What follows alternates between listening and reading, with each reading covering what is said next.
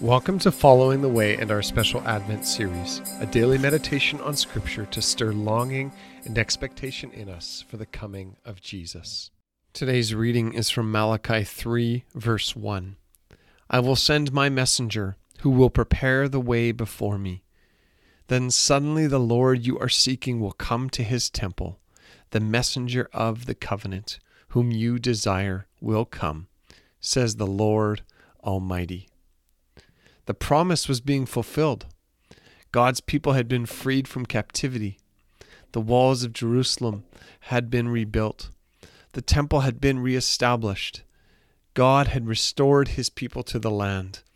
All the promises, all the words spoken by Isaiah, Jeremiah, and Ezekiel were going to be fulfilled. Or were they? Babylonian captivity had ended. The people had returned and now been established in the land for almost a century. When were all the things promised going to come to fruition? Despite their return, the people had once again fallen away from God, living with soul amnesia when it came to their relationship to the Lord. The priests didn't honor him. The people were doing the same things of previous generations, looking to other gods and other pleasures to make sense of their lives. Where would this all end once again?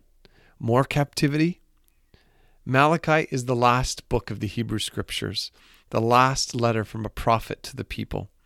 And in the words we heard today, amidst all the disobedience and rejection of God, we hear more hope. Malachi speaks of one who will come to prepare the way for the Lord to come to his temple. And this time in Jewish history was bleak, and it would be another 400 years before the events of the New Testament. 400 years. The Greeks would come, then the Romans, and God's people must have wondered what about the promises?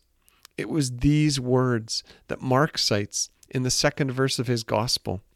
They are combined with Isaiah's words, and so we can miss who actually wrote them originally. But ultimately, God wrote them, and He knew who would fulfill them.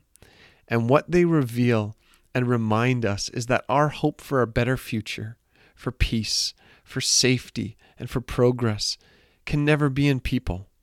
The 400 years between these words and Jesus' arrival on earth were brutal. Horrendous cruelty and violence marked the conquests of the Greeks and the Romans. Peace in the time of Rome was marked by domination and subjugation. Today we look to ideologies or corporations to bring change and shape this world for the better. We look to movements that will be the savior for our division and for the ache in our souls. And the world keeps getting worse in many significant areas more hunger, more slavery, more corruption. There is an answer, though. There is one whom we are meant to desire, the one who has come and the one who is to come once again. Jesus is our hope. He is not absent, regardless of what others may claim. He has come, and He will come again. Are you waiting with anticipation? Jesus is coming.